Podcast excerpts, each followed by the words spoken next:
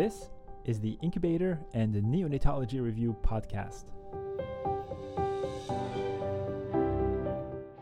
We are your study buddies for neonatology topics.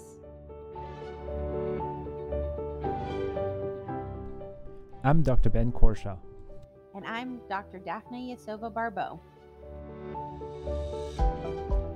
Welcome. Hello, everybody. Welcome back to the Neonatology Review podcast. It is Friday. This is our last day talking about MFM this month. Daphna, what do you have for us today? Um, today, I have the effects of maternal medications on the fetus. Oh boy. This can be a this can be a tough section to get through. So, so I actually think having this in podcast form and just being able to play play it on repeat is potentially quite valuable because some of Mhm. these you just have to you just have to memorize. So Right. that's the that the, that's the sad story. Um, should we talk about we'll we'll do pulmonary next after this? Sure. Well, you're the boss. You're the editor in chief. Yeah, so you say pulmonary, pulmonary next. Give give people plenty of time to replay the pulmonary section. That's right. Okay.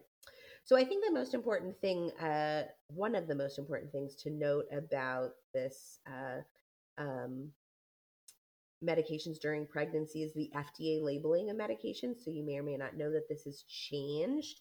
Um, they removed the pregnancy letter categories A, B, C, D, and X um, because, well, they were kind of confusing to understand. Um, so the purpose of the change is really to assist healthcare providers in weighing the benefit versus the risk of medication.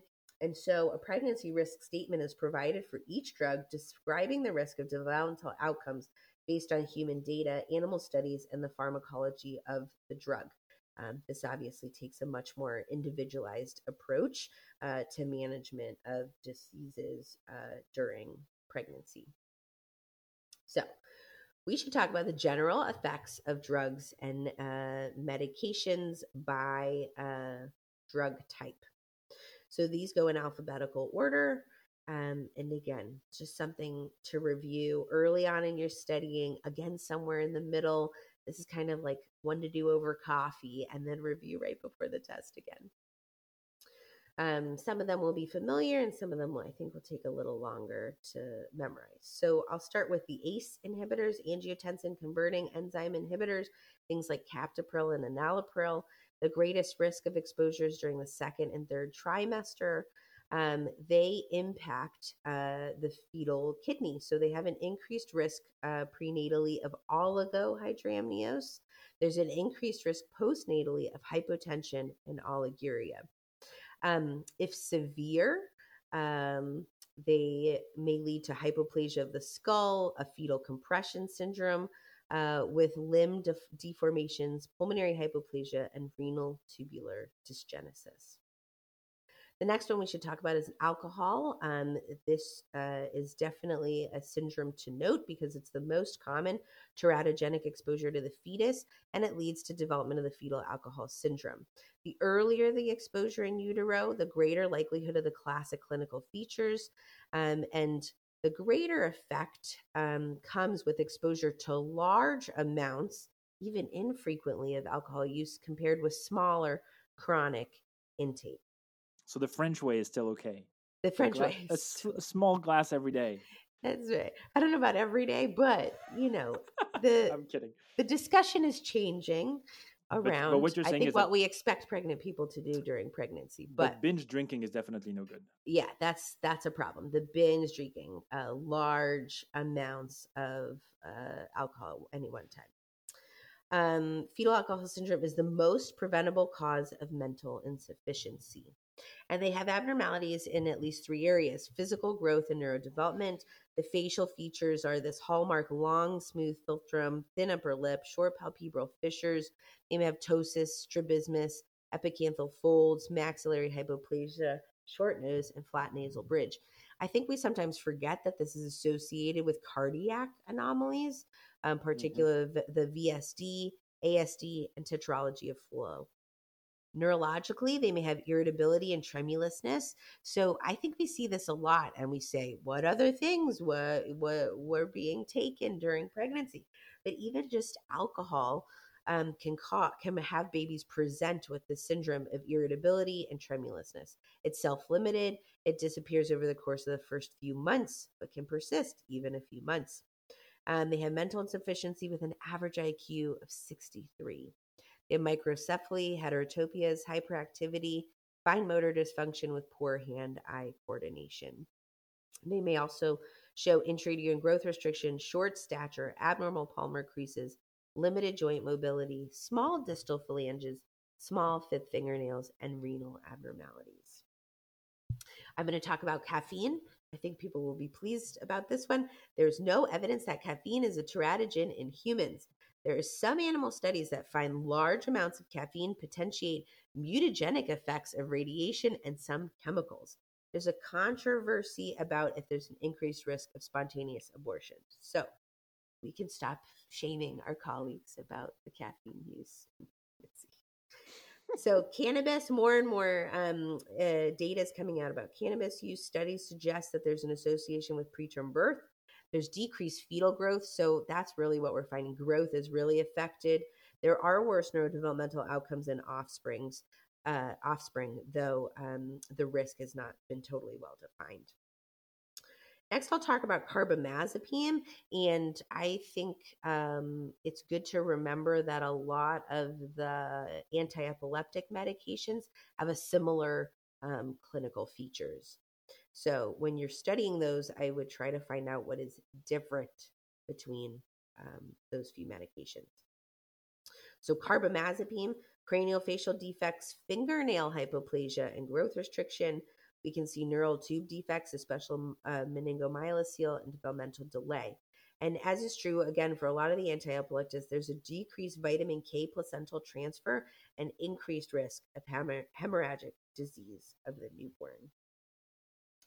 I'm actually going to take this time to talk about some of the other kind of associated medications. So let's talk about phenytoin, um, facial findings, cleft lip and palate, short nose, depressed nasal bridge, and mild hypertelorism.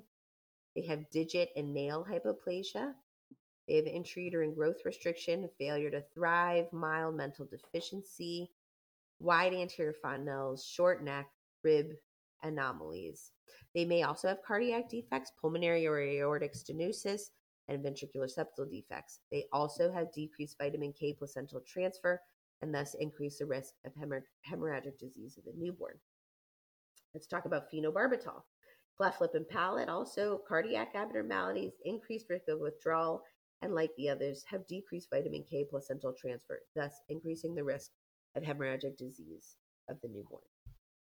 Okay. Uh, cigarette smoking. So, another common uh, clinically relevant medication. The effect is related to the number of cigarettes per day. The majority of effects are associated with greater than 10 cigarettes per day. Nicotine increases catecholamines, leading to vasoconstriction in uterine circulation and decreased uteroplacental blood flow. So, we may see clinical features like we see in uh, other forms of chronic uteroplacental insufficiency. So um, the effect is greater in utero since fetal hemoglobin has a greater affinity for carbon monoxide, and carbon monoxide inhibits oxygen delivery to tissues by binding to hemoglobin. So that's how cigarette smoking exhibits its major effects. The placenta may demonstrate changes. They may see decidual necrosis, microinfarcts, fibrinoid changes, and atrophic villi. So we may see spontaneous abortion, preterm delivery, intrauterine growth restriction or SGA, placental abruption, placental previa, another increased risk of cleft palate. This and then nuts. post this is it's it's really severe. It's really severe. And, and for those of you guys listening in the US, like in Europe, this is so prevalent. Like so yeah. many more people smoke. Are that, smoking that, still. Yeah, yeah. Um, and then postnatally, um, the effects we may see again are, are related to this prenatal finding. So they may have risk of smaller head circumference, decreased cognitive performance, um, lung disease later in life. And I think the important thing to note is that they may still have ongoing secondhand smoke exposure, which will make all of these risks worse. Uh, decreased uh, cognitive function, uh, increased risks of asthma, bronchitis, and pneumonia, and certainly an increased risk of sudden infant death syndrome. Mm-hmm. Cocaine is a commonly tested one. So we often see an increased risk of stillbirth, but like we mentioned earlier in the week, it's uh, also related to um, abnormal uteroplacental insufficiency and placental abruption. One of the buzzwords for cocaine use is cutis aplasia. So cutis aplasia should Ooh. always make you look for something else. Rule out genetic, uh, rule out prenatal substance use.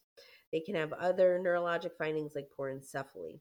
Cocaine is also related with some of the major GI anomalies like ileal atresia. So that's uh, something we will revisit okay. in the GI section. There can be a, a, a range of cardiac anomalies um, and urinary tract abnormalities because, again, abnormal blood flow. Okay. Mm-hmm. Um, I'm going to talk about DES because they like to test about it, diethyl stilbestrol, even though we're not using it very much, but because of the historical association. Between 1940 and 1971, approximately 2 to 10 million pregnant people took DES, and the fetuses that are exposed are at risk later in life of a lot of kind of um, gynecological complications vaginal adenocarcinoma, abnormal reproductive organ development, and abnormal uh, male reproductive organ development. So it, it we see the greatest effect in the the female fetuses who were affected, but even in the male um, fetuses who uh, were exposed, we see changes. Mm-hmm. Um, retinoic acid, uh, another thing that is, uh, we should be avoiding in pregnancy. Spontaneous abortion and stillbirths are common. Um, most abnormalities are described with the first trimester exposure. So when people are least likely to know that they are pregnant and maybe uh, continuing on, like say, with their uh, facial care regimen. So yeah. we see a lot of cardiac abnormalities, a range of cardiac abnormalities, transposition of the great art- arteries, truncus, tetralogy, VSDs, double outlet right ventricle, hypoplastic or interrupted aortic arch. And you're saying that because because uh, retinoic acid is usually used for acne treatment. It's like one some of the acne sort of... treatment. Uh, those of us in the older group uh, for wrinkle management. So it's used in a lot of facial products for sure. Right. For sure. And so you may just be using it and then you know people don't know that they're pregnant and that's when the abnormalities are more likely as if yeah i feel like acne acne treatment and and that age group it's it's primed for for i mean i know that when yeah, uh, in Europe, sure. I think they, they, they, do pregnancy tests. They, they you have to follow routinely yeah. to get pregnancy tests because they cannot allow you to get pregnant while you're on yeah. rack, racket. Same here. That is the the paradigm. So, um, uh, facial changes. They can have microtia or anotia. Um, they have stenosis of the external ear canal. Um, they can have displacement, anterolateral displacement of hair whorl. Your hair whorl is the the yeah. like the little uh, patch in the the very your back back of your head there. Mm-hmm. Um, hypertelorism may have downslanting palpebral fissures. Um, faces may appear triangular uh, facial nerve palsies. And then um, this is one of the uh, findings where we see hydrocephalus. So that's something to note. Other neurologic findings cerebellar hypoplasia, microcephaly, or mental deficiency. They can have thymic or parathyroid abnormalities.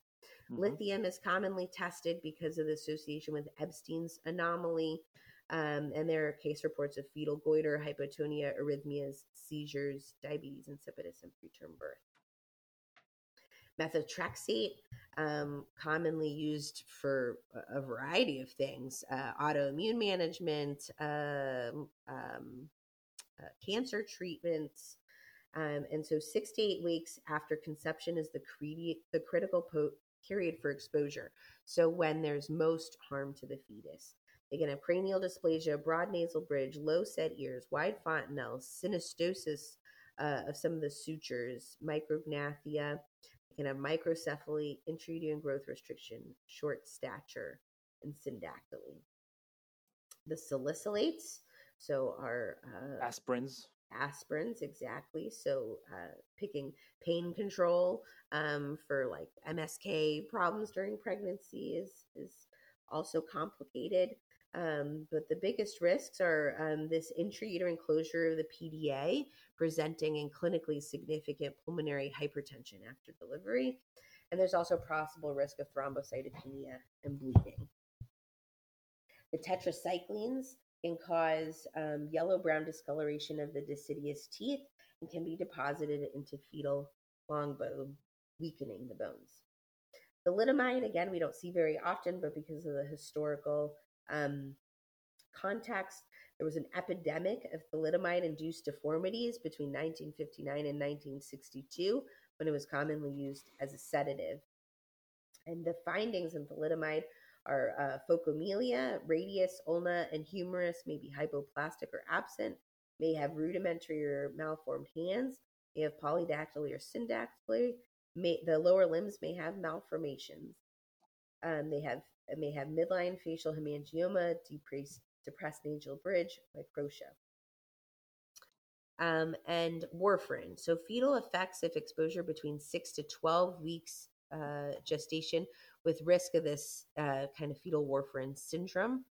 Um, so if if exposed between six and 12 weeks, they have almost 25% uh, risk of, of having these fetal effects. And if there's exposure following the 12th week, there's a decrease in the risk of fetal effects. Um, that makes no sense. Why? Uh, no, no. I, I mean, I'm not arguing the fact. I'm just saying, like, um, that that the risk could re- could re- could be less fine but like the fact that it decreased i mean yeah i guess it's well, decreased from so, many... you, so you mean decreased from like 25% well yes yes okay okay but I Meaning, mean, I think during the first trimester, I think it's more confusing when there are more fetal effects later, right? Because so right. much of our development is happening in the first, in trimester. The first trimester. So fair makes, enough. Fair enough. Um, they can have nasal hypoplasia, decreased nasal bridge, uh, sorry, depressed nasal bridge, often with this deep groove between the nasal ala and the nasal tip. So kind of right at the yeah, right before your your little nose bump. As if they had like a rhinoplasty or something. Yeah, something like that. um, they can have severe mental deficiency, seizures, microcephaly, and or hydrocephalus. And one of the buzzwords is this stippled, stippled bone epiphysis. epiphysis so that is definitely something to note. They may also be growth restricted, have nail hypoplasia, and upper airway obstruction, interestingly. Right. So while warfarin does cross the placenta, heparin does not cross the placenta and thus does not lead to teratogenic effects. And that's why we predominantly use heparin in pregnancy. I'm gonna. I had to go back to valproic acid. I somehow missed it in my other uh, discussion about. Um, and so um the the stippled uh, oh. bone epiphysis that we talked yes. about. So basically, it's like at the edge of the bones, uh-huh. they have they have these these basically the edge of the bone is abnormal. It has like these little like cloudy appearance. Cutouts. Yeah, exactly. Yeah, yeah, yeah. Okay. Yeah, like a like you took a like a hole puncher. Yeah, exactly. Exactly. Edges. That's yeah. exactly right. Yeah. Um, so valproic acid, one of the other antiepileptics, so has uh, some similar crossover, but uh, a little distinct than the other um, antiepileptics. They can have a narrow bifrontal diameter, high forehead, epicanthal folds, long philtrum, small mouth, may or may not have cleft lip. Also associated with cardiac findings, long, thin fingers and toes, and these hyperconvex fingernails. Um, neural tube defects are common. Uh, it's seen in 1% of affected fetuses exposed in the first trimester, um, especially meningomyelocele. They may have developmental delay or mental deficiency, mm-hmm. and it can be associated um, with uh, hypospadias. interestingly. Mm-hmm. That's all I was going to talk about um, in in regards to um, drugs. Yeah, that was uh, per se. Um, obviously, there is sometimes some testing on the neonatal abstinence syndrome or NOWS, neonatal opioid withdrawal syndrome, which is the new uh, way we are discussing it. Um, the incidence is about 20 per 1,000 live births. Um, I think that most of us are familiar with the withdrawal syndrome um, and the symptoms that we see. But I think that you should know that the test is moving uh, towards some of these adjuncts to therapy. What can we do in addition to morphine as part of the management? And that 40% can be treated with supported care, uh, supportive care. So some of these non pharmacological things. Um, and these non pharmacologic uh, techniques um, to mitigate um, the neonatal abstinence syndrome. I will also mention environmental toxins. So, lead uh, during pregnancy has been shown uh, has been associated with an increased risk of spontaneous abortion, preterm delivery, and neurologic problems in children who have been exposed. Radiation; these are changing also irradiation less than five uh, rad has minimal fetal effect. The threshold is probably greater than 15 to 20 rad. I think that's less important than knowing the clinical features. Microcephaly is the most common finding associated with prenatal radiation exposure. We see growth restriction and mental uh, deficiency. Other possible effects include abnormal genitalia, microphthalmia, and cataracts. Mm. Very interesting. Arsenic exposure also associated with spontaneous abortion and low birth weight, carbon monoxide uh, exposure, low birth weight, and uh, fetal death.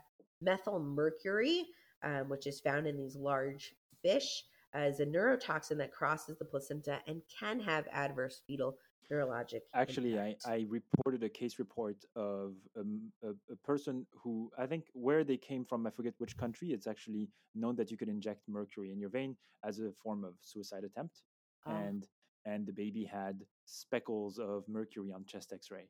Uh, That's and it was terrifying. Terrifying. It was a fascinating case report, and I'm just talking about it because I know it eventually got published. I forget in which journal, um, but yeah, something that definitely. Oh, you have crossed. so many. You have so many case report publications. You don't even. You can't even keep track of them. The reason was it was impossible to get this through to publication, and eventually I think it made it to like some open access, mm. some open access where I'm not even sure if we didn't have to pay to get it published or something like that. So it's actually the opposite of the glamorous. well, we've all been there. We've all been yeah. there. First year resident stuff. Um. Okay. The other kind of the other alcohols, ethylene oxide, benzenes, formaldehyde, all increase the risk of spontaneous abortion. All right, and question. we're over time. Oh, let's go. Let's do oh, question. Okay, I do have a question. Hold on. I told you to be paying attention to this. Uh, maternal fetal medicine question two. A neonate presents with depressed nasal bridge, nail hypoplasia, seizures, and stippled bone epiphyses. These findings are most likely a result from intrauterine exposure to A. lithium, B. phenobarbital, C. salicylate, D. Tetracycline, warfarin, E. warfarin. That's right. Warfarin, the That's whole the punch answer. of Coumadin. That's okay. I can buy that. I don't know. Maybe somebody right. will remember that. all right, definitely. That was fun. I'll see you for pulmonary stuff, and I'll see you for Journal Club and all that good stuff on the main incubator channel. Thank you, everybody, for listening, and we will see you later. Sounds good, buddy. Bye. Bye. Thank you for listening to this episode of the Incubator and Neonatology Review podcast. If you like our show, please leave us a review on Apple Podcast or Spotify. We would love to hear from you, so please feel free to reach out to Daphna and I via email by sending your messages to nicupodcast at gmail.com. You can also message the show on Twitter at nicupodcast. Thanks again for listening and see you next time. This podcast is intended to be purely for entertainment and informational purposes and should not be construed as medical advice. If you have any medical concerns, please see your primary care practitioner. Thank you.